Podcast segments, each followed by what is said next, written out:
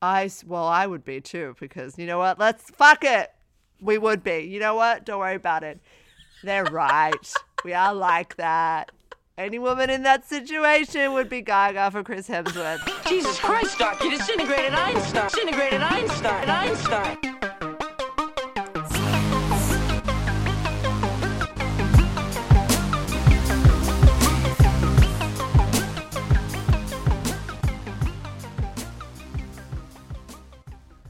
Welcome to Science at the Movies, a podcast that looks at the role of science in some of our best loved and most hated movies.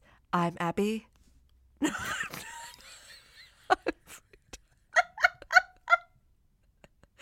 definitely not happy.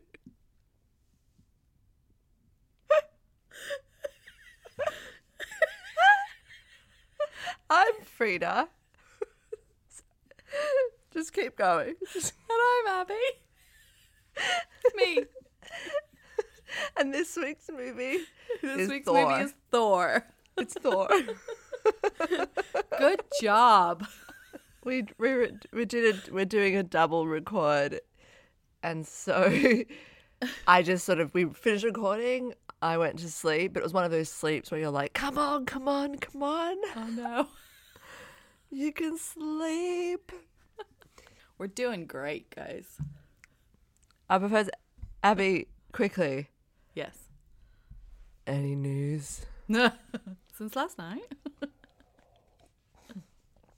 Make something up. Well, no, I, I was going to say that because um, it was just an interesting thing that I thought as because because we do our whole science news and stuff. I got myself an informal mentor at uni, and I was just like, anyone out there, if you're a scientist, even if you're like established early career researcher, particular, or PhD like me, it's actually kind of cool to get an informal mentor. Because sometimes you might be in a situation where, like, you're not gonna. I don't think anyone is ever, no matter what you do uh, in your career, you're never gonna get all of the insight that you might need to understand academia and how you move through it all from like one person. It's good to have like a bunch Word. of people to talk to. So yeah. Yeah. So it's like I've got I've got loads of lovely people that I can talk to um online. But it was just really nice to just meet someone and have a coffee and walk around the park and have a conversation. It was like, look, real real human. real physical person. I entered into a mentoring program in physics, and I was like, a couple of the young ladies picked me. Um, I left that university not soon, soon after, but there was another one that I met at the meeting, and she was so anxious that she just like left the room and then came back, and I was like, anxious person. And I said to her something like, I, I was like, "What's, you know, everything okay?" And I and I said to her, "You know, if it's too much for you to be here, you're very welcome to email me." And we still email till today. Aww. We email each other. What's up with her? And I hear about it all. She's not neurotypical. That- Being in the room was Yeah. out, out of torture. And I was like, I said to her, you don't have to torture yourself. Yeah. Mentors are great. Everyone should get mentors. Physics, uh, Absolutely. physics. What? I just referred to you as physics. That's my name. What I was going to say was, Frida, you are an informal mentor to me without realizing it. Oh, fuck yeah. Just through our conversations and the way we chat. Oh, brilliant. Well, my honor. All right. That I'm blushing. Ah, look at it. Oh, I better No, step my game up. Every time, I, every time I think about being a mentor, I'm like, gee, I really better step my game up and be like a successful academic. gee, I be, I better be better. You're great as you are. But it's academia, so yeah, go on. Keep going. Imagine academia. Imagine academia. People were like, "You're great, exactly like you are." It's okay. Academia could do a bit You of don't a have to publish any more papers. It's fine. we love you for you. we love you for you. okay. Okay, Waffle. let's let's talk about some fake science. Will we? Do you want to? Yeah, I I thought it was real. Oh, cool. I thought it was all real. Are you making fun of me? No, but I don't know what I don't know what I'm doing. I'm sorry. I Okay. don't know what I'm doing. Okay. Frida trying to she's trying to be positive about Marvel. That's what she's doing. um okay, I'm going to do a summary. Frida. Two brothers. Oh, Alien invasion, exactly. fire robot, New Mexican warrior brothers who are just regular brothers fighting in the desert and all sorts of things. The movie. Okay. The joke might be getting a bit Exactly. old, so I'll stop. Never. But okay, the gods are here, and it turns out that they are aliens. Hot damn! And we mean hot damn. Jane knows. Loki is so sick of Thor's ways that he devises a plan to get him into trouble. Isn't that what brothers do? So Thor falls for the lore and starts a pesky war, really pissing off Daddy Odin. Now, this isn't a grounding felony, this is like banishment time. So off to Midgard, Thor is thrust along with his trusty hammer. Meanwhile, a trio of scientists are out following a weather anomaly when a man falls from the heavens and an astronomer loses all sensibilities. The crazy space dude flashes his pearly whites and heads off to find his hammer, while Jane gets the shakedown from the men in black. Years of research gone. But who cares? Love is in the air. And maybe magic is real. What even is science anyway? Funny. I love that conversation where he was like, "You people, they call it science, and some ancient people call it magic, and for us, j- it was just funny. They're it was like they the call it magic, as if science is like." Science is the driving force of all nature. Like magic or science, which one is it? And I'm like, science is a system. Well, we're going to have that conversation in to a come while. to So, conclusions. Okay. Fair enough. How did you feel about Thor? Fun, fun. It was fun. Yeah. It was fun. Now I finally understand what my boss's background for his Zoom is. Oh, It's Asgard. oh, is it? Now I can be all cool. Oh, yeah. That's what all the cool kids do on Zoom. Oh, I should have changed my background. Damn it. Okay, I'll do that for you in future. Um, okay, so it was fun. So did you enjoy it? it? Was it a fun enjoyment or was it like, oh my god, what the fuck enjoyment? I like that it was under two hours. It's been the first Marvel film so far that's not been like really, really long. And I liked that. I definitely like it's hard watching movies like that on like my TV in my house because I wish if I was in a movie with popcorn, I'd be like, okay.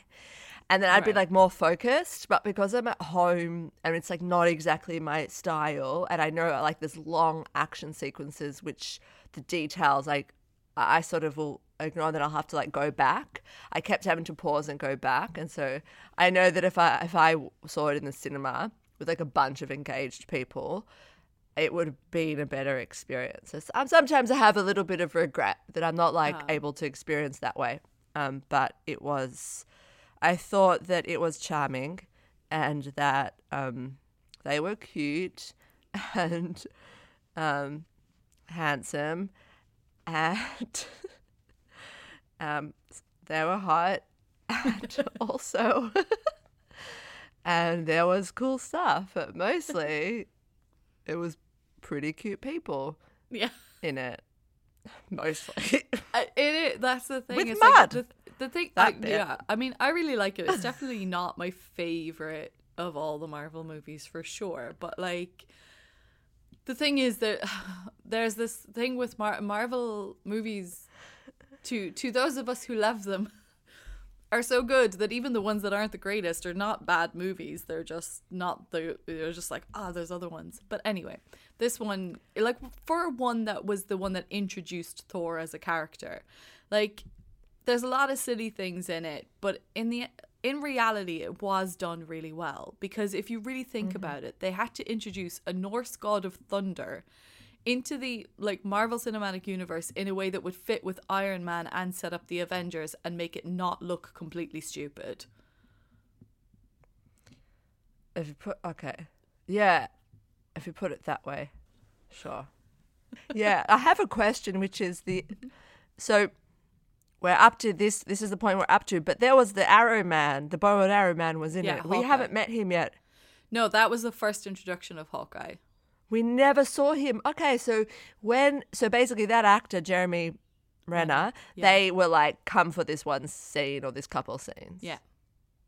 and everyone will be like, okay, okay. Well, that's okay, that's right? the thing. That's what's kind of beautiful about it. Because like even if you don't follow, I love those little things that they put in that are like for the for the comic nerds. You know, the little ones where people who would know who Hawkeye is. There's so much of that stuff, and that's why I think I do agree with you that I think there's certain thing about watching some of these movies in the cinema, because there's definitely there's definitely ones where I've been actually in in the cinema watching it and I haven't known the comic book lore for something that's popped up, but the audience reaction tells me something just happened. Something important just happened there. And I love just watching people who are really like nerdy in on this kind of stuff just get really excited. It's just cute. I like it. Yeah, yeah. Um, so yeah, that was the first introduction of Hawkeye. And um and yeah, just a brief little cameo for him really as a kind of a lead up to what the next movie is, which is the Avengers. So in terms of this movie though, like I said, because it's setting up introducing Thor for the very first time and trying to root that mythology into the real world and how do you do that? Well, you do that by bringing in Kenneth Branagh a pretty well known and appreciated actor, producer, and particularly a stage director. Uh, my first ever experience of Kenneth Branagh was when I was like 16 and saw his film adaptation of Hamlet, which I became immediately obsessed with and watched so many times, even though it's like four hours long. I've watched it so many times. Um, Frida, how'd you feel about the uh, the Kenneth Branagh driving force of Thor? Why don't you want to know my first experience of a Kenneth Branagh? Oh, go on, yes, please. It was Shackleton. Oh yeah. Oh, that's great. Shackleton's. I watched Shackleton. Yeah, uh, it was on like SBS or whatever, and it was a series, four parts. Um, and I watched it with my mum. So I love Kenneth Branagh. And I yes, but I don't understand. And then of course Harry Potter, but I don't understand why he did this. Why I- he do this? It's kind of. It feels really clear to me. Because Okay, like, because I mean, first of all, he like he's just a super open-minded, creative person, and I think he just Okay. sees joy and kind of beauty in a lot of things, a lot of different outlets and different kind of ways to be creative. But the thing about him mostly is he is uber Shakespearean, a bit rad ass. Yes. loves big opulent sets and styles. So who better than to introduce North myth- Norse mythology and the nine realms? There's just a scale to the visuals that he likes to kind of create with these worlds and stuff, and I just think it's really Mm-hmm. cool. And he's super proud of it. So do you do you Great. feel do you feel like you understand more now why why why the Ken Yeah. came on? Yeah, it's got a whole ooh, drama, drama, sets, visuals, and you know Yeah. stories. Yeah. Okay, um, so let's talk about some of the cast. Let's just focus for now on the Asgardians. Um, on Asgard, we have the rulers, Odin and his wife Freya. We have the princes, Thor and Loki, and their friends, who are mostly Thor's friends, really, the Lady Sif and the Warriors Three. And then, of course, we have the Watcher, Heimdall. So, before we get into the brothers, is there anyone that you want to pick out in the cast to talk about? Idris Elba. Okay. I loved say? him. Okay. Oh, I loved him. Uh, he was so huge, but I loved I loved when he's like, You will defy your king. And they're like, Yeah. And he's like, Good. He just walks I just liked it was well done that scene. Uh, I just love I just it just Elba is like just gorgeous to look at. He and is, and in all that armor, It's like honey. yeah, it is. That's I. I I knew it was like the uh, yeah I knew who he was like in the first second because his Mm. voice and just his eyes. Um, he just did he did a great job. yeah. I loved it. Um, I'm not gonna. I've got some stuff I want to say about him in a little bit, so I'm gonna save that for Okay. then. But I agree with you. Okay, so anyone warriors. else? Huh? Yeah. Yeah, go on. I liked all the warriors. I loved them. I loved the guy that was eating the the the, the boar, and, and he was like, "Don't think just because I'm eating so much that I'm not upset." He's like, "Don't mistake my appetite for apathy." I was like, "Well said." I liked him. Yeah, as I said, I think I was just having like a, I was just being like pervy. Honestly, like that was my thing. This movie, I'm sure I'm not the one. I was just like enjoying all the beauty, all these like gods, warriors. I was like, yeah, yeah. and like the fighting scenes were like fighting, and I was like, uh huh, yeah, come on. Like, I just loved it. They were all fantastic. Okay, let's talk about let's talk about the two main ones then, though, the brothers. Uh, first off, Tom Hiddleston, unknown at the time, originally auditioned for the role of Thor. The character of Loki was only ever supposed to appear in this movie, and that was it. And then along came Hiddleston and turned Loki from a standard villain into a complicated, emotional character that is a first class fan favourite and still in the MCU to this day as a result. What did you think? Uh, I'm definitely excited. What I think is that I'm excited for to see more of him, like his complexity. I liked the whole background story. Like I felt like they motivated it very, very well. That he has the self hatred that we Yes. know is behind every villain, but it, it it is so well set up. So, um, Oh, yeah, I'm Yeah. just keen to see what what else we'll see. It is. I just. I think he plays it so fantastically because you see, you see like the pain and the the sadness that he feels, but then also he's just so sinister sometimes. Whatever Tom Hiddleston does with his face, he just has moments where you just go, "Oh, you're a creepy He a little good fuck." face.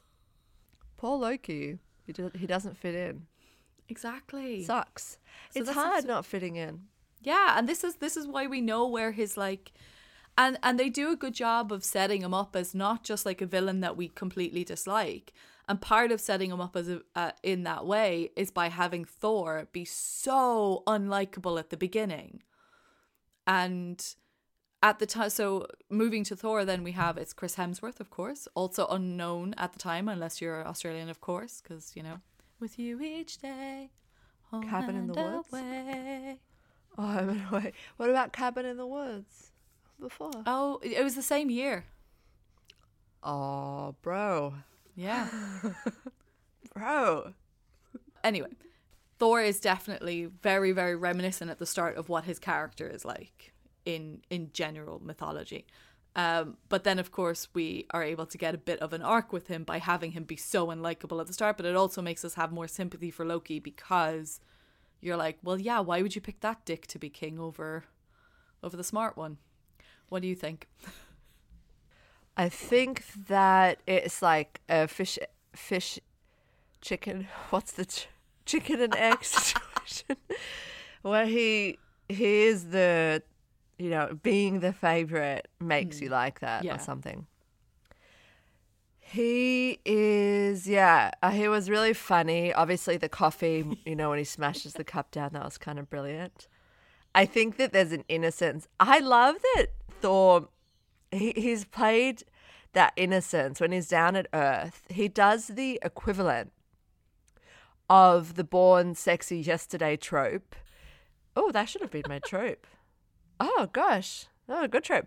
The born sexy yesterday trope where you have um, you know, in um the fifth element, um, Blade Runner, where you have this sort of otherworldly being that doesn't know the rules, i.e., how Yeah. hot they are, and have an innocence and allow the people to look at them freely and un- unself-consciously because this person doesn't understand the rules.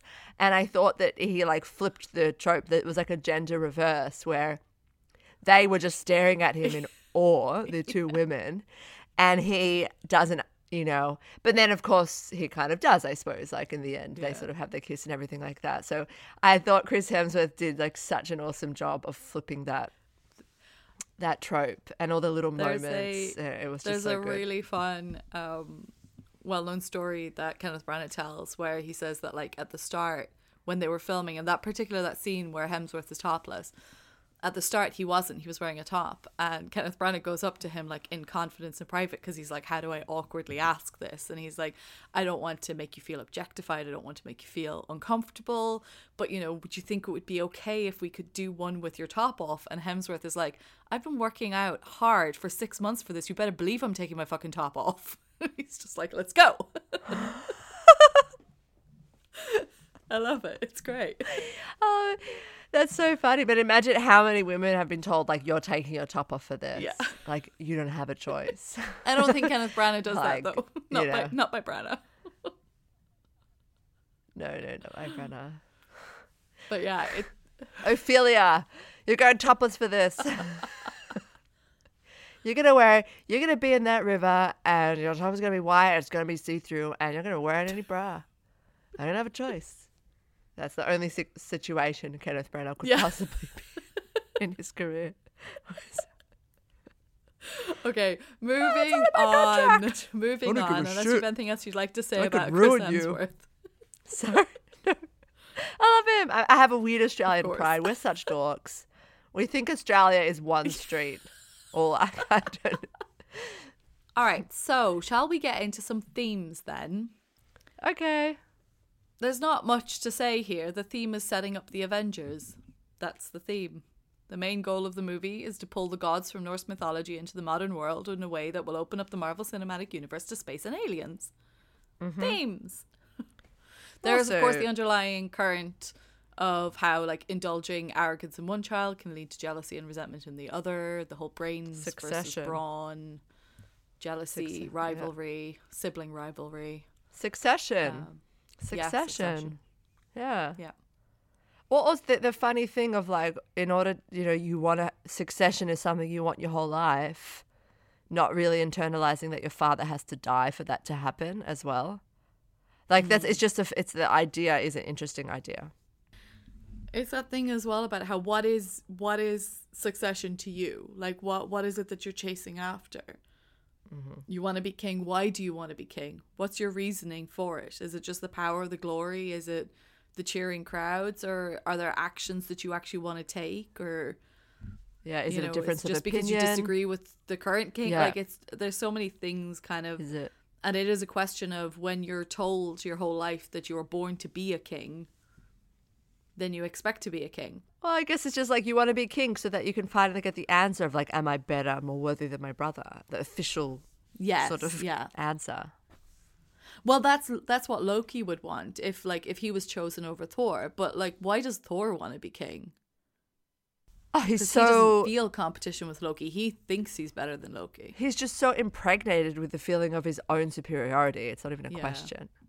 Privilege. Wills and Harry, eh? Okay, Oh, let's Wills. do Wills and Harry. tropes. Okay. I've said two already, which is the, the king wants to see you. Oh no, I am now the king. And what was the other one I just said? I can't remember. But um, oh, um, the born sexy yesterday trope, flip, gender flip. But my trope is like these two beautiful young science women and this old motherfucker. Why is the male scientist a million years old and the women are like 30? Like, there's nothing in the middle. Why isn't the woman I mean, 60? I will say it's highly Someone of nat- it's highly reflective of my current academic life. So Because there aren't any. I know, so all the all the scientists that are women are under a certain age because there aren't any. yeah, they haven't yeah, made it up so- to that level of academia yet for for it to be old old science ladies and young science ladies. That's so. Then it really is a trope of old, old motherfucker and young beautiful women just running around. He's so old. Leave Skarsgård alone.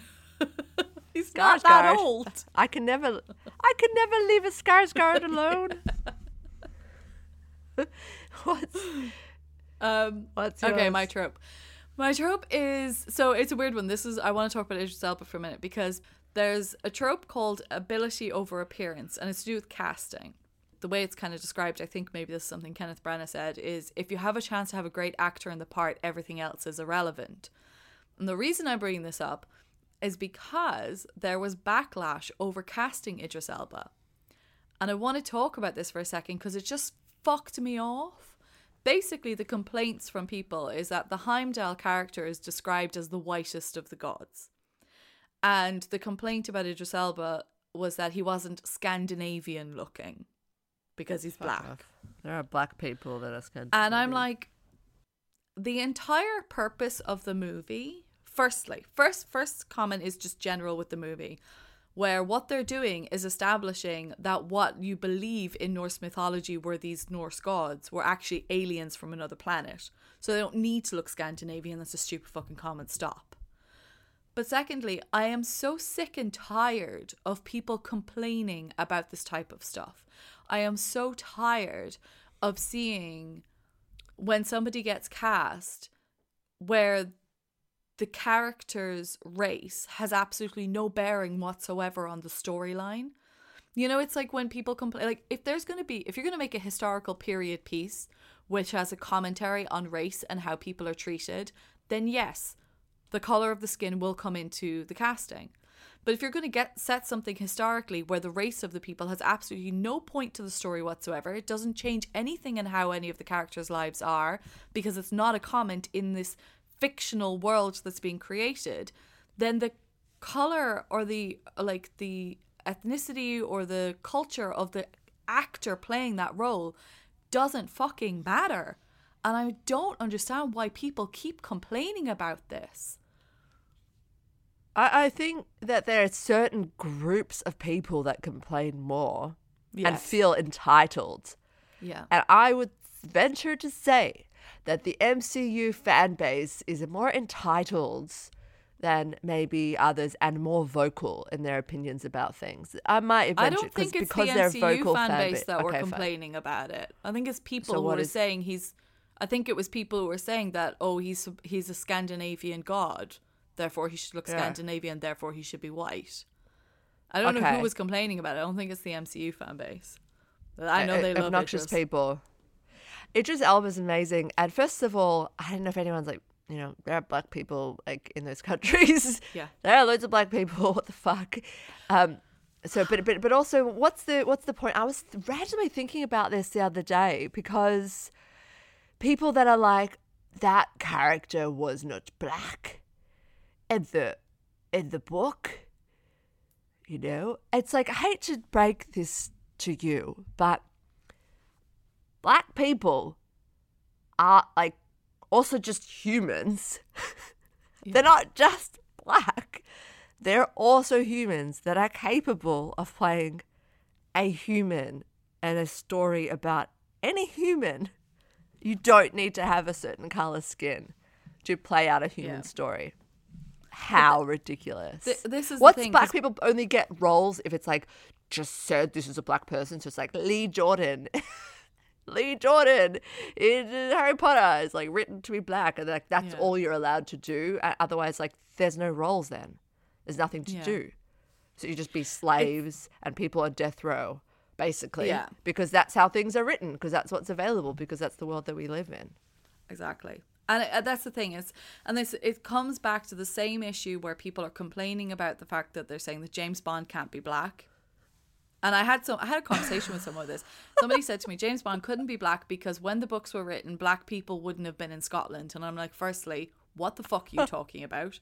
It wasn't that fucking long ago. And secondly, are you te- I'm sorry, are all the modern day James Bond movies adhering to the culture and the timeline of when those books were originally fucking written? Are you telling me there's not The black people in Scotland right now? What the fuck are you talking about?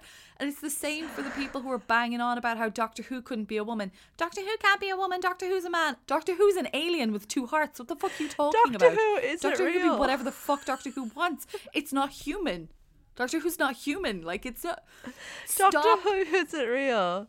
But also, who just- cares? This is the thing. These are fictional characters where their their gender or their race has no bearing on how that character is played. Do you know what I mean? Nothing changes about James Bond by him being black, unless you want to say like, oh, but just James Bond wouldn't be able to do the stuff because he was black. Why? Because racism exists, but you want to deny racism then outside of this? Like, no, this is a fictional world and James Bond can be whatever the fuck the directors and the casting people think James Bond should be. And it's the same in this. I just it just annoyed me that I saw that Idris Elba actually had to put up with people complaining about him not looking Scandinavian to play a fucking alien. Shut up. I'm sure he's seen it all. I love that my, the rich culture of James Bond that nobody adheres to. Now, the rich history of the James Bond is actually written in Scottish mythology, and as a Scots person, I'm highly offended that the, the James Bond. just like what is wrong with people? Oh anyway sorry. So there so the it is it's a trope but like in this context it's a good thing where they just kind of go like the ability over appearance where it's like okay the the cat the actor can bring more to this role than whatever the original appearance was written like and the original appearance does not matter because the ability of the actor is more important to the story and how things go and i was just like yeah okay cool Great. anyway I hate that he had to even give an explanation, motherfucker. I've I hate that he even had to be like, oh, you know, when you get a good actor, it's like, it's all cool. Like, I'm Yeah, thrilled that Idris yeah. Elba is in this movie. i know don't worry you'll see him again Okay. Okay, so let's move into the science realm of our episode. When the movie first opens, we meet our three Earthlings in a van in the desert, storm chasing a la Twister. But they're not actually chasing a storm, they are astronomers tracking a weather anomaly in their mobile lab.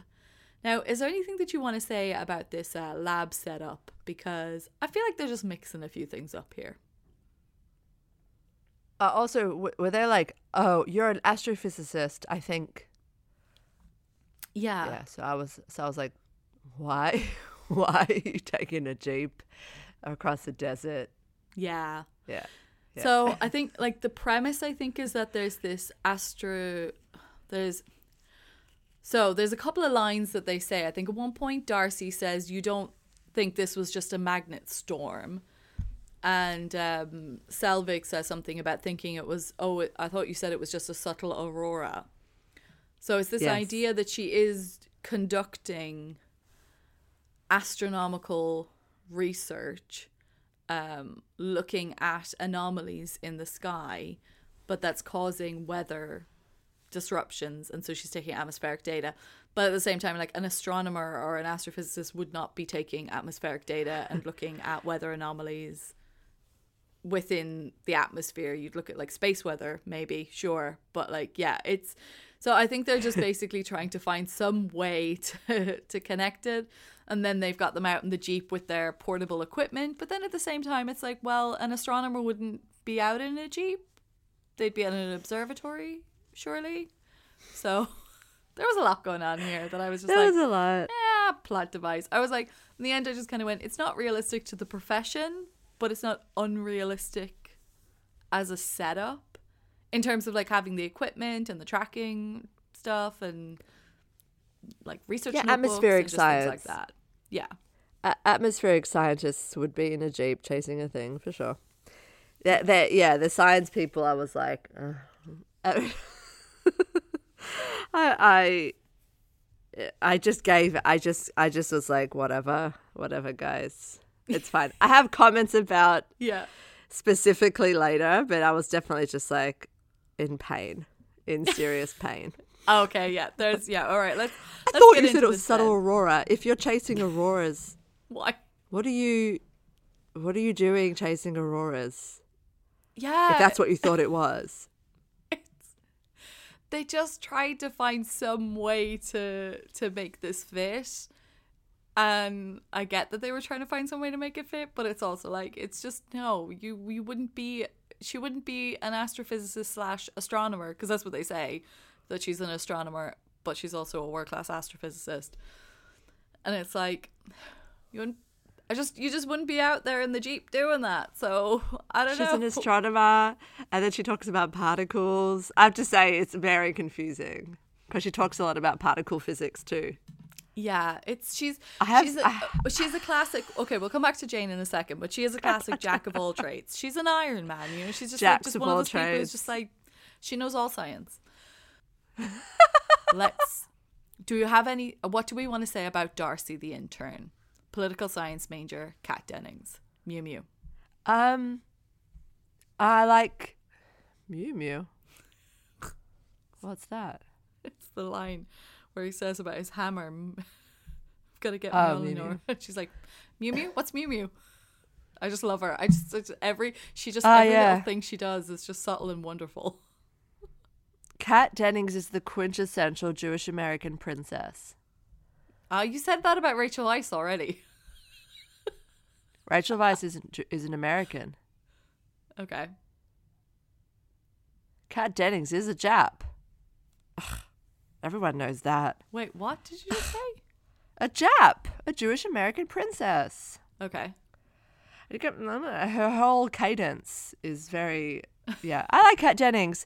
I love her. Um, she is just so vivacious and um funny and yeah i just eh, she's good i like that she plays like the role um like she she gets like she doesn't get the romance she just has to stand there being like oh and, and natalie portman is the one that gets the man i was like justice for kat dennings justice for kat dennings But she plays it so well and it's so funny. She's just i know she's funny think she's a good flighty student, you know? I don't know what I'm doing here. I don't really care. I'm just here, whatever, what's going on. Who cares? Yeah Uh, okay, so supervisor Eric Selvig, professor of theoretical astrophysics, Stellan Skarsgård. Daddy Skarsgård's in the house. Uh, yeah, he was fine. He didn't do a lot. He just sort of stood there agreeing and being Yeah. nice. Yeah. nice He old pretty old. supervisor dude. He's not that fucking old. Leave him alone, Jesus. He's, I mean, just like his face and his hair are like, it's like blending into each other. Oh my god. All right, okay, let's talk Jane then. Let's move on. Astronomer Jane Foster. I have very conflicting feelings about Jane. Frida has a list. I can see it. so I'm going to say a positive thing about Jane. And then I want to get into it. Because the positive Okay. thing for me, the positive thing that I will say about Jane is that in the original comics, the character Jane Foster is a nurse and then like as they kind of moved through and moved into more modern times they kind of changed her profession as a reflection of the fact that um, women can be scientists so she was changed to being an ast- an astronomer slash astrophysicist and that's just my positive thing because i'm like i think that's kind of nice that they've changed the characters in the comics as time has gone on to reflect changes in society and things like that so okay awesome but Jane is our representative of women in physics in this movie, and I want to know how you feel about it, Frida. I, just decided I have no love for Natalie Portman. I, I've been I've been struggling for a long time with this and trying to be like fair because you know I guess I'm supposed to like her. But after this, I was like, I'm not I'm not ashamed anymore to say I don't have any love for Natalie Portman. At all. I don't have. I don't think so. I, I, I don't I don't think I enjoy watching her. you and liked also she just a lot. I was holding on, but uh, she she playing as I was had a bit of disdain for her sexy science pillow talk and her whole like her portraying a scientist the way she thinks of science is because she has a PhD or something in like a different area. So she thinks because I'm smart and educated, I have a grasp on this thing and I can easily talk the way I think a scientist would talk. But some of her bullshit in this movie was too much. For example, I come out here uh, when I'm trying to reconcile my particle data. I like to come out here when I'm reconciling my particle data. Mm. Like, who the fuck do you think you Don't are? you do that? Where do you go when you're reconciling your machine learning imaging data? What do you do? It's so you not go out on the roof? manipulative. I go out on the roof and like, you know, there'll be some like very brawny man who is just never seen as a woman scientist in his life. And I'll be sitting on the roof and I'll be like, you know, I just like to come out here sometimes when I'm reconciling my my data, you know, you know, just by myself.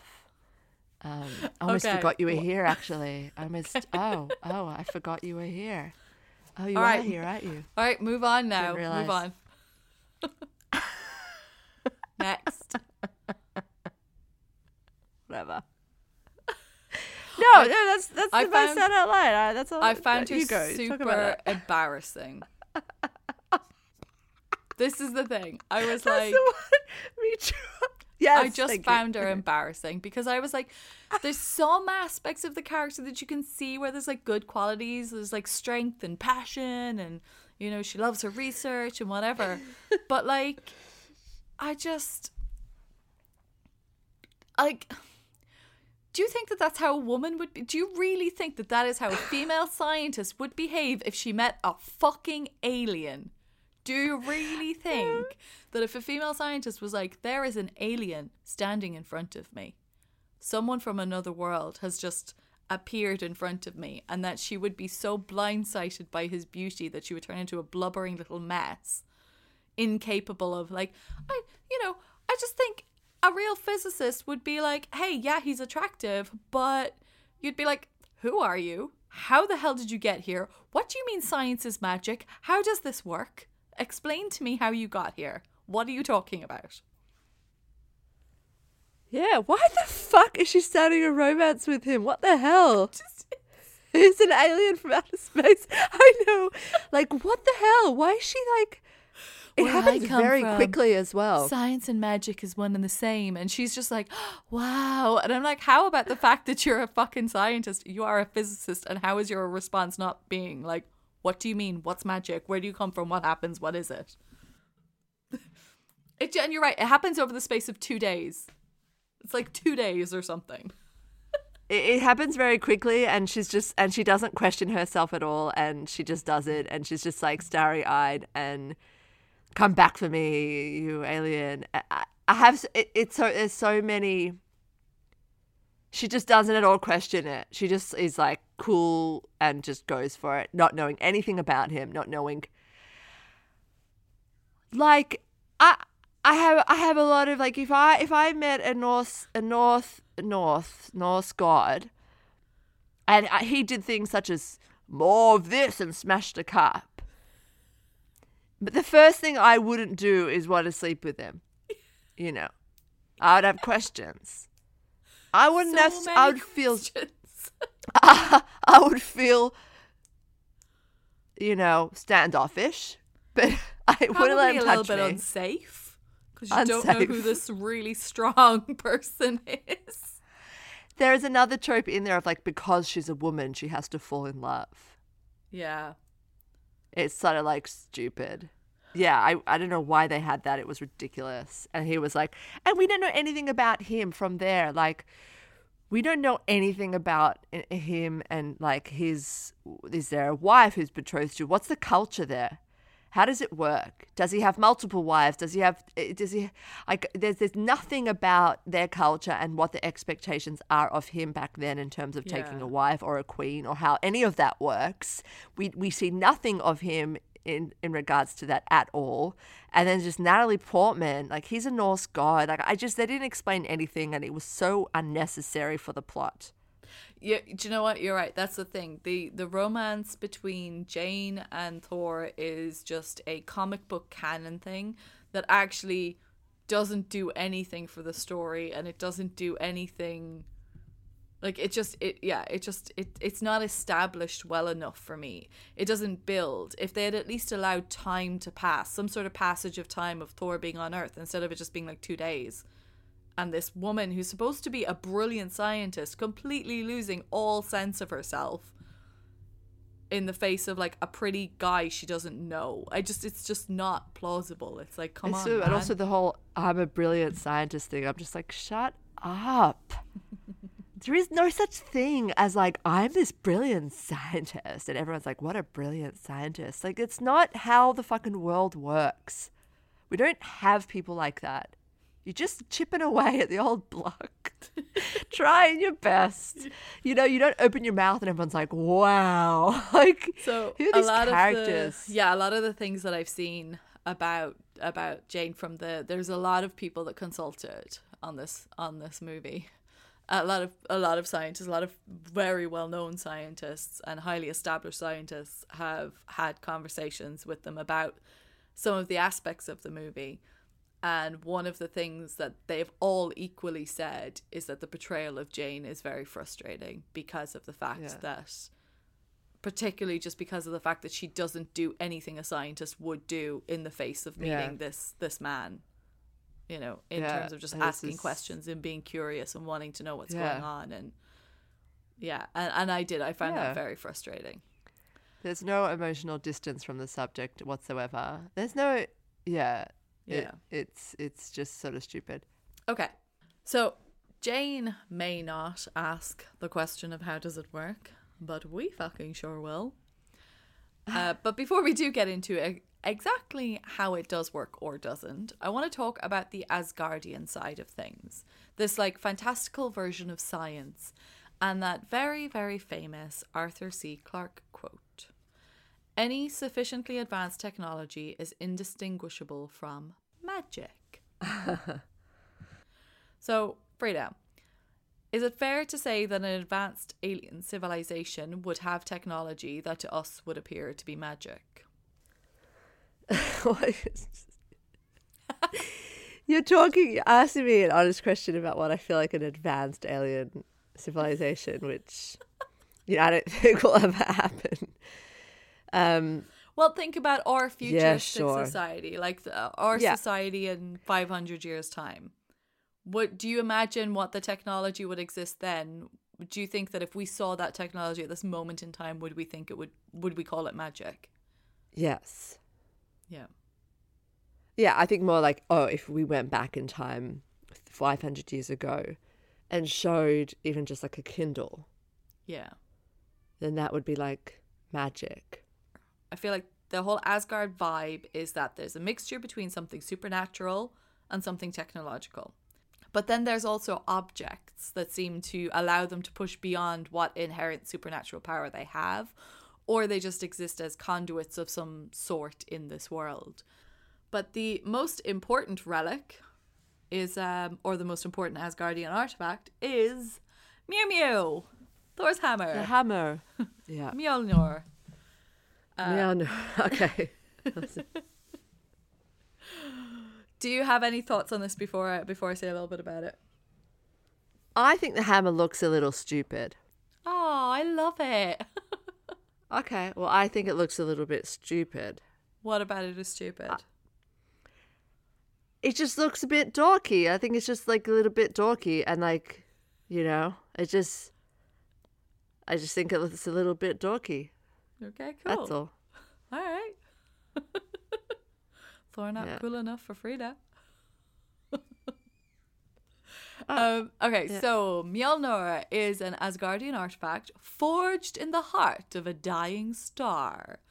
But the thing is, that applies to all elements heavier than iron. So the ring on my finger was also forged in the heart of a dying star. Yeah, sure. Yeah, I could. do- I, I thought forge in the mountains of Mount Doom or whatever. Yeah, Whatever. It's just really funny but yeah, so it's just I mean, there's not much I can really say about it because it is it's mythical, it's it's it's hammer magic, it's space magic, hammer magic. That's what it is. That's what it does. But it does seem to do is that it seems to absorb the energy from the weather. So Thor is able to call and command the weather, and then the hammer is able to absorb all that energy into it and then redirect it so it can be used as like a, some sort of firing weapon. But then also it's like super duper heavy and made of some super uh, intense element called Uru that means that when he throws it at people, it also fucks them up. But it is enchanted, and the enchantments are what connects it to Thor and allows that only the person who is worthy, aka Thor, can wield it. Now, any other thoughts on this? Yeah, it reminds me of Gambit in X Men, who has a similar kind of like redirect energy bullshit. Oh. Where he's got his stick and he puts the energy and then he redirects the energy. And I just, it's like this idea of like energy cannot be created or destroyed, but you can reabsorb it and then like put it out however you want. It's like this trying to incorporate a scientific idea into supernatural powers. And I'm like, what are you fucking talking about? Like, I'm Try not to- trying to you- incorporate when- science anything. I'm just saying that as as a supernatural thing, you, what it does is them. it takes the ele- it takes the thunder and the lightning and it throws it at other people.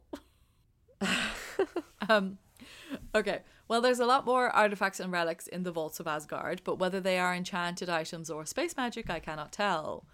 But there is a bit of Asgardian tech that's not in the vaults.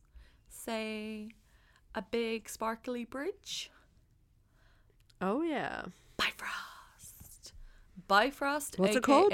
So it's Bifrost. called Bifrost, aka the Rainbow Bridge of Norse mythology. So in mythology, they believed that the gods came down to Earth on rainbows.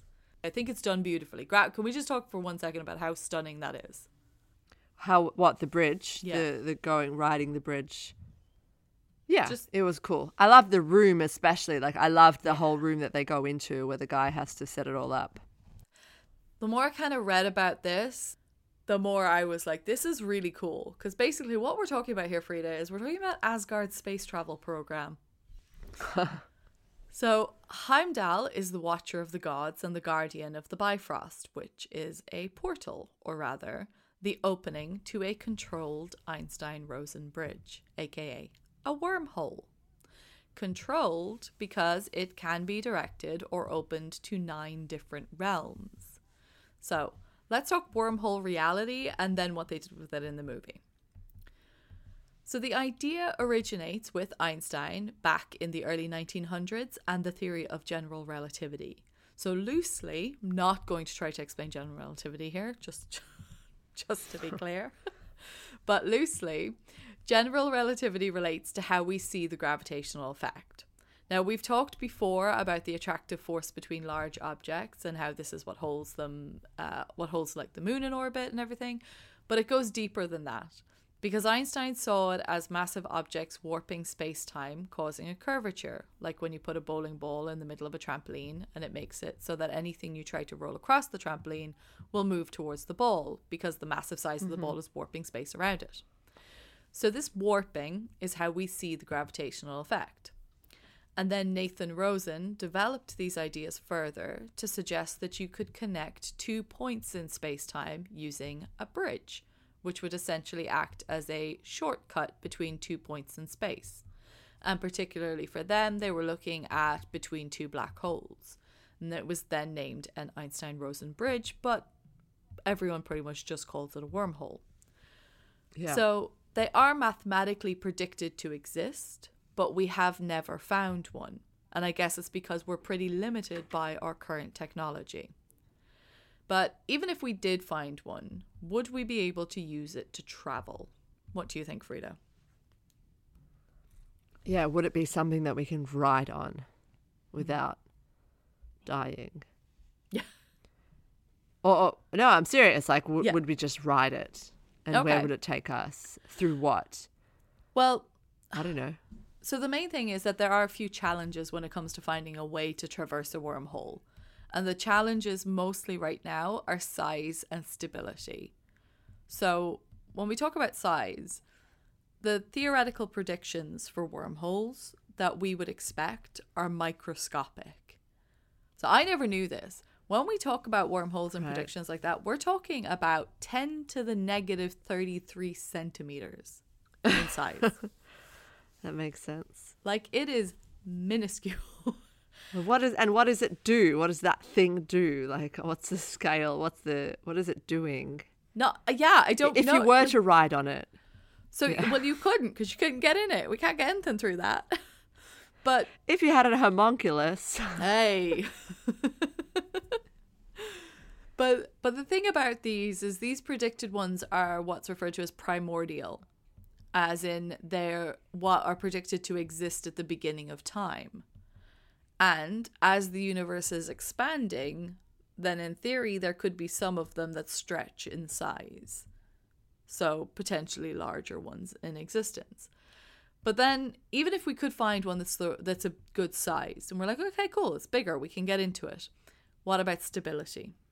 Now, the problem is they are super unstable.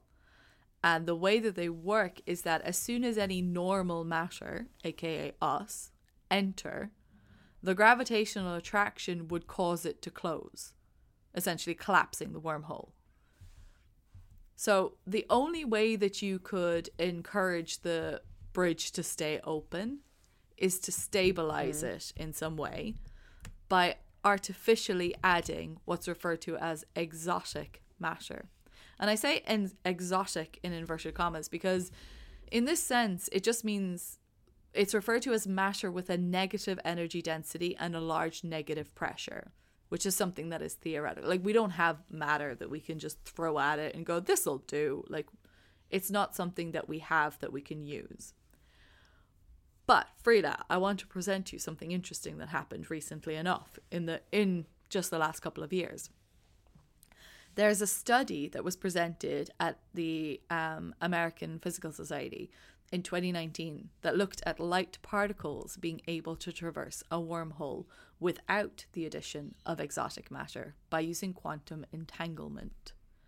They found that a photon would be able to travel through, but they also found that it would not be a shortcut. It would actually take longer to traverse the wormhole than to go the normal route. Now, this might dash the hopes of interstellar space travel, but what's really cool about this research is that a theory of traversing a wormhole using principles associated with quantum teleportation is a step towards the unification of gravity and quantum mechanics.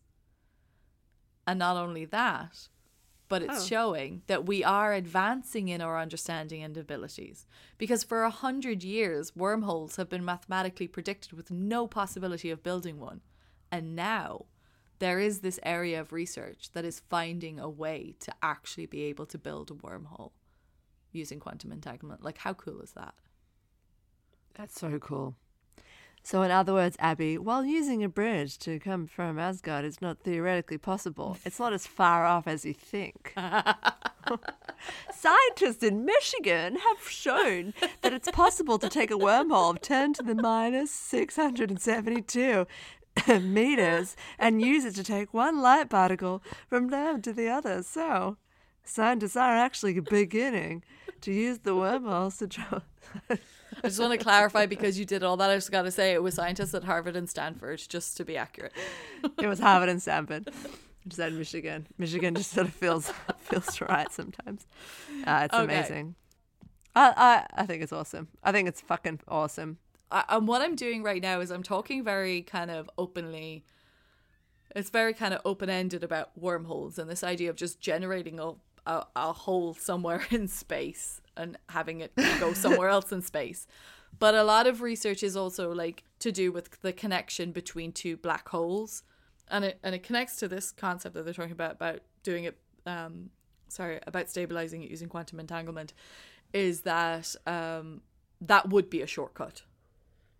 So finding a way to harness two black holes as a wormhole would be a interst- interstellar space travel, which I think maybe there might be a movie about this. I was just going to say, is that the is that that's they go through the black hole? So, yeah, it it would it would um you would not survive it though. yeah, Nothing survives it. yeah. Well, we don't know what the future holds, mate. I hope we all go together on the ship. Well, that's what one of the part. so one of the things one of, and I cannot get into this too much because I I have not looked at too much of the research about this. But one of the things that was positive, I think it was a Schwarzschild or or somebody, where they basically said that the radiation because nothing can escape that, but the fact that black holes have some radiation coming out of it, that the thing was is it that the radiation is actually coming from another part of the universe Another and that black hole. yeah and that it's um it's that there's So a cool. connected wormhole between the two black holes and that it's that's what's coming that's so what's cool. exiting the black hole so I know Uh, that humans have to go through or send something to go through to prove it, right? Like, Yeah. because that, that's what we need to measure it. But, but I even like the secrets of the universe. Doesn't matter to me whether we never go through or the fact that there's a suggestion that all this stuff is kind of happening, regardless of mm. whether we ever find a use for it. It's so cool as sort of as mystical things in the universe sort of just happening, whether or not we experience Yeah. it. well that's the thing and it's it's to me it's just this beauty of like being able to we can we can look at the future and we can look at what we envision and hope things would be as this like fantastical science fiction type future but we can also look at the past and look at what people did think and then look at what we know now or even just like stuff and advancements that happen in research today that allows that we know what it can do for the future or we know that what it does to consolidate something that was predicted years ago but they didn't have the technology to be able to show it and that's why like advancing technology is just so cool Yeah. Like they used to think the earth was flat. have you heard Look how far we've come. So this is the thing. Um, as much as I'd love to be able to just kind of be like, oh, we could totally use a wormhole for space travel. Uh, the reality of being able to turn it into a vehicle would require insanely advanced technology. So I'm not saying it's not possible. It's just the technology that you would require for it is so far beyond anything that we will be able to achieve in the near future. But does that mean that the Asgardians can't achieve it? Well said. So, the thing about a wormhole is that it's not just about connecting two points in the same region of space, like in the same galaxy. A wormhole could be a connection between two different galaxies. And even more than that, it could also be a connection between different universes. And so, Asgard, from what it seems to be depicting in the movie, we understand, has technology so advanced that it is indistinguishable from magic to our eyes and the Bifrost, which is seen, uh, which has been described as an energy gorged path, is connected to some sort of driving mechanism that Heimdall operates to generate a wormhole to one of the nine realms that they have been able to link to. And the wormhole is then stabilized either through the use of exotic matter or quantum entanglement, and so the Asgardians are able to travel through and explore, enjoy, or destroy as they please. So I just what I thought was I thought it was awesome to look at something that is predicted in physics, but we cannot say in any way how the technology would need to work to create this. So I love that they don't bother explaining Asgard in science terms. They just hint at advancements beyond our comprehension. So really at the end of the day, it's all just space magic. Yep. Yeah, yeah, totally. They can yes, they they sort of have that little speech there just to be like we are and it's similar even with the interstellar which we can get into later like they explain about being like at some point we solved it Yeah. okay cool and we can see based on the advances of science happening now these little sort of tiny small advances that it could happen with some infinitely large amount of time Yeah.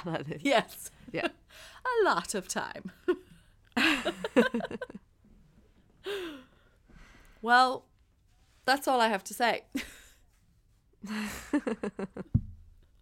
good There wasn't much else science to talk about, but I was very excited to finally talk a bit more about wormholes. I've been waiting for this for a long time. Yeah, I mean it's awesome. It's a, it's cool science. Do you have anything else you would like to say? I, you did ask me one more question that I haven't answered. Which one? You asked what were the signs in the sand. Yeah, what were the signs in the sand? So there there's no special meaning. From what I can tell, they're just supposed to be like they're described as Asgardian runes, and I think it was just a way to link ancient Viking and Celtic knots.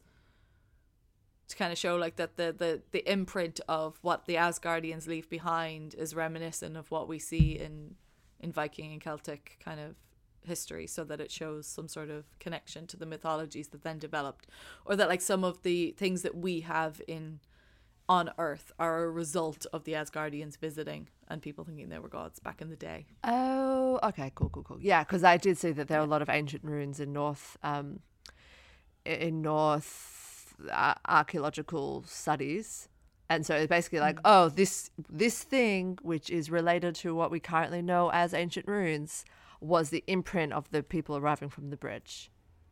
It wasn't like a special communication device, but now that you see that Idris No. that Heimdall could see them, Yeah. but it still doesn't answer the question of why screaming makes it. How does him screaming help? Because it's a big open space and he thinks Oh, it's- we all do it. We all do it. I talk a lot louder when we're recording because you're all the way over in Australia, so I feel like I have to shout at you. Okay, fine. That's how it works. Fair enough. Your answer is, wouldn't you? If you were standing there and he Yeah. wasn't seeing you, wouldn't you be like, Heimdall? It would feel really weird to just stand there very quietly next to Jane, just going, "I'm Dal, I'm Dal." You have to like Yeah. You have to yeah, show. I'm not talking to you, and, and I know he's not standing next to me. He's up there, so I just got to shout up at him. I'm nitpicking. I'm nitpicking. Uh, is there anything else you would like to talk about? Nope. Okay, then shall we play some music? What the? What the? What the fuck? Frida, what is your what the fuck? Uh, uh, this is nothing, but the table that he flipped at the beginning had like 12 massive pumpkins on it. there were just whole raw pumpkins on this table that he flipped. Why do we have this weird like connection with like the um kind of wealth, food and wealth or something? Like it just it's making me think of Harry Potter. You know, all the scenes in Harry Potter when they go to have the feast. It's like the feast. The more food there is on the table, Yeah. then it means more or something. You're just like, what?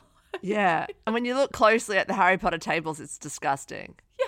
It's just like a huge plate of piled up chicken legs, a huge plate of piled up corn on the cobs. It's like a barbecue for a bunch of like, um, like students. I'm just trying to think of an analogy, like a bunch of like hungry teenage kids being, and then like being like this plate of chicken. I think it's gross.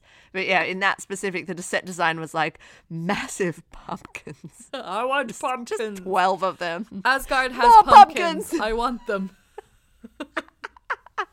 That's what I want to know. Why is Asgard growing Everything pumpkins? Maybe pumpkins. pumpkins are a fucking delicacy on As- uh, delicacy on Asgard. You don't know. It was Halloween on Asgard. Yeah, that's it. Could have been Halloween. All Hey, pumpkins. we don't know where Pumpkin Samhain juice. came from. Let me get some pumpkin juice. I'm just making fun of Daniel Radcliffe's lateral oh, speech impediment. Pumpkin All right. juice. Anyway, what was your what the fuck? My what the fuck? My what the fuck is just like oh, I'm just gonna read it the way I wrote it down. There's a line Jane just goes, God, I hope you're not crazy. And I'm like, in the context of what you know about this guy, he is for sure crazy. What the fuck are you doing? That. Just that. Just like this dude was enraged in the middle of the desert that he had to be tasered you like now he's just wandering smashing cups around the place wandering around the place talking about space magic and and fucking hammers and norse mythology and you're just believing everything he says and hoping he's not crazy when 100% if we take away the fact that he is actually from Asgard, he's crazy. it just shows Yeah. women we have been really screwed up by society into um into making excuses for men. she should have just left him at the hospital and ran the fuck away. I know. It's like the 12 monkeys thing. Gee, I hope you're not crazy. I hope there's a perfectly good explanation for this so that I can bang ya. That's basically the thing. It's like you had to be held down by a lot of people. You had to be injected because you were beating everybody up. You, uh, but I, gee, I really hope that you're a Norse god and being normal. That that would be No, my option. That would be my preferable option because because then I, I could have sex with you. It's this idea of like I want to be the Disney princess and maybe I am the Disney princess and if I just believe you, maybe you are the frog. Like the frog is going to turn into the prince. Like maybe you really Yeah. are. I'm the princess and you're the frog and everything's going to be okay and I don't care how unrealistic Everything's gonna be sounds. fine. I'm going to believe. It's gonna be fine. I'll believe. Maybe. Yeah. Yeah, I just remember. I love the excuses. Actually, I find it all like really hilarious. The amount of excuses people like to make, like, you know, maybe I actually, maybe, maybe it's just like you know his culture. You know, maybe it's just like his culture. I, I have memories in my head of girlfriends doing this. Yeah, excuses one after the other. Like it's just it's just the culture of where he's from. You know, and it's like. Oh, you don't understand what like you know he's been through so he's got some baggage or he had this really bad relationship before. You don't understand. His ex was crazy. Yeah. She's never the ex is never betrayal. crazy. the betrayal of other women. How quickly women do that about their Yeah. new boyfriends. They go, no, no, you don't understand. His ex is crazy. Yeah. I've like, never met her, but he's told me, and I believe everything he says. I believe him because it's in my interest to believe him. No, no, she really is crazy. We could do a whole podcast on that bullshit. I'll find, I'll find a, I'll find a movie. I'll find a movie somewhere. Okay, let's move into final verdicts. Did the movie pass the Sam's test? No. Do you think not? I thought it did. Well, they had to make oh, because they had the warrior. Do you think the warrior was in love with Thor? Yeah. What was there? A, yes. Okay. Cool. That's what I thought. So the warrior's in love with Thor. Natalie Portman's in love with Thor. The only female warrior they have to make her in love with Thor, and then Natalie Portman has to be in love with Thor. So I, I think on that basis, no. Well, yeah, but the thing is,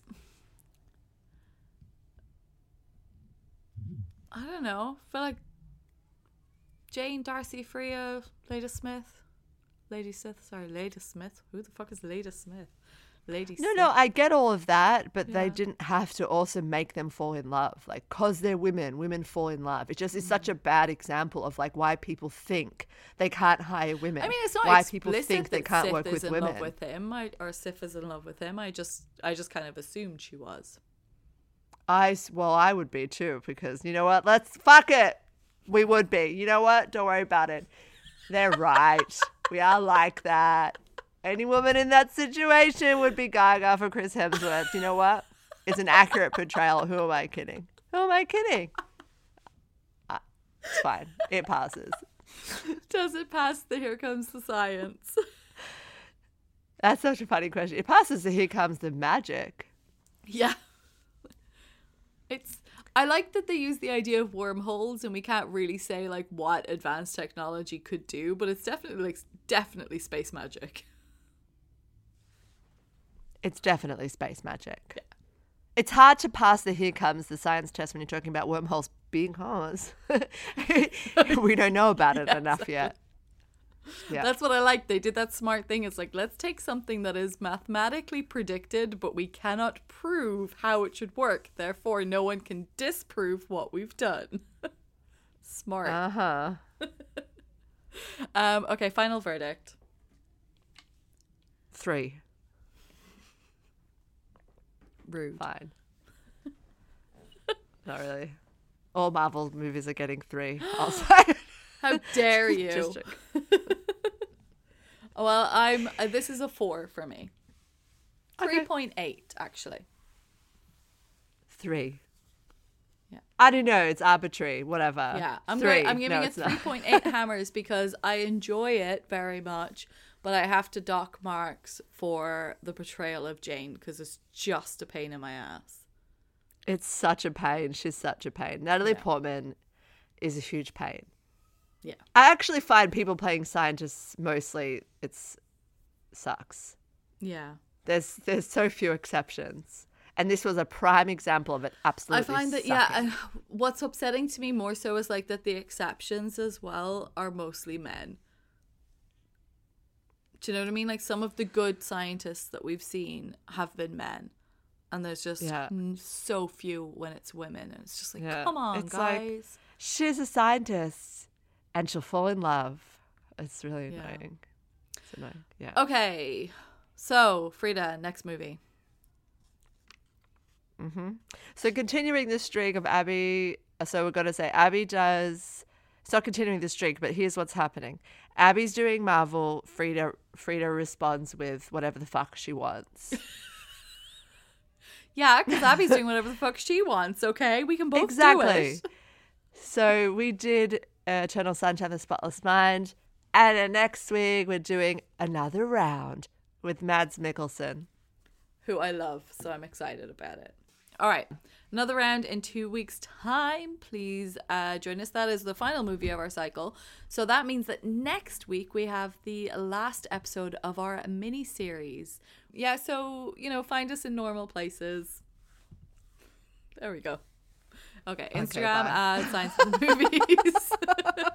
Email science of the movies gmail.com. I mean, I can say give us a rating, but you don't, so.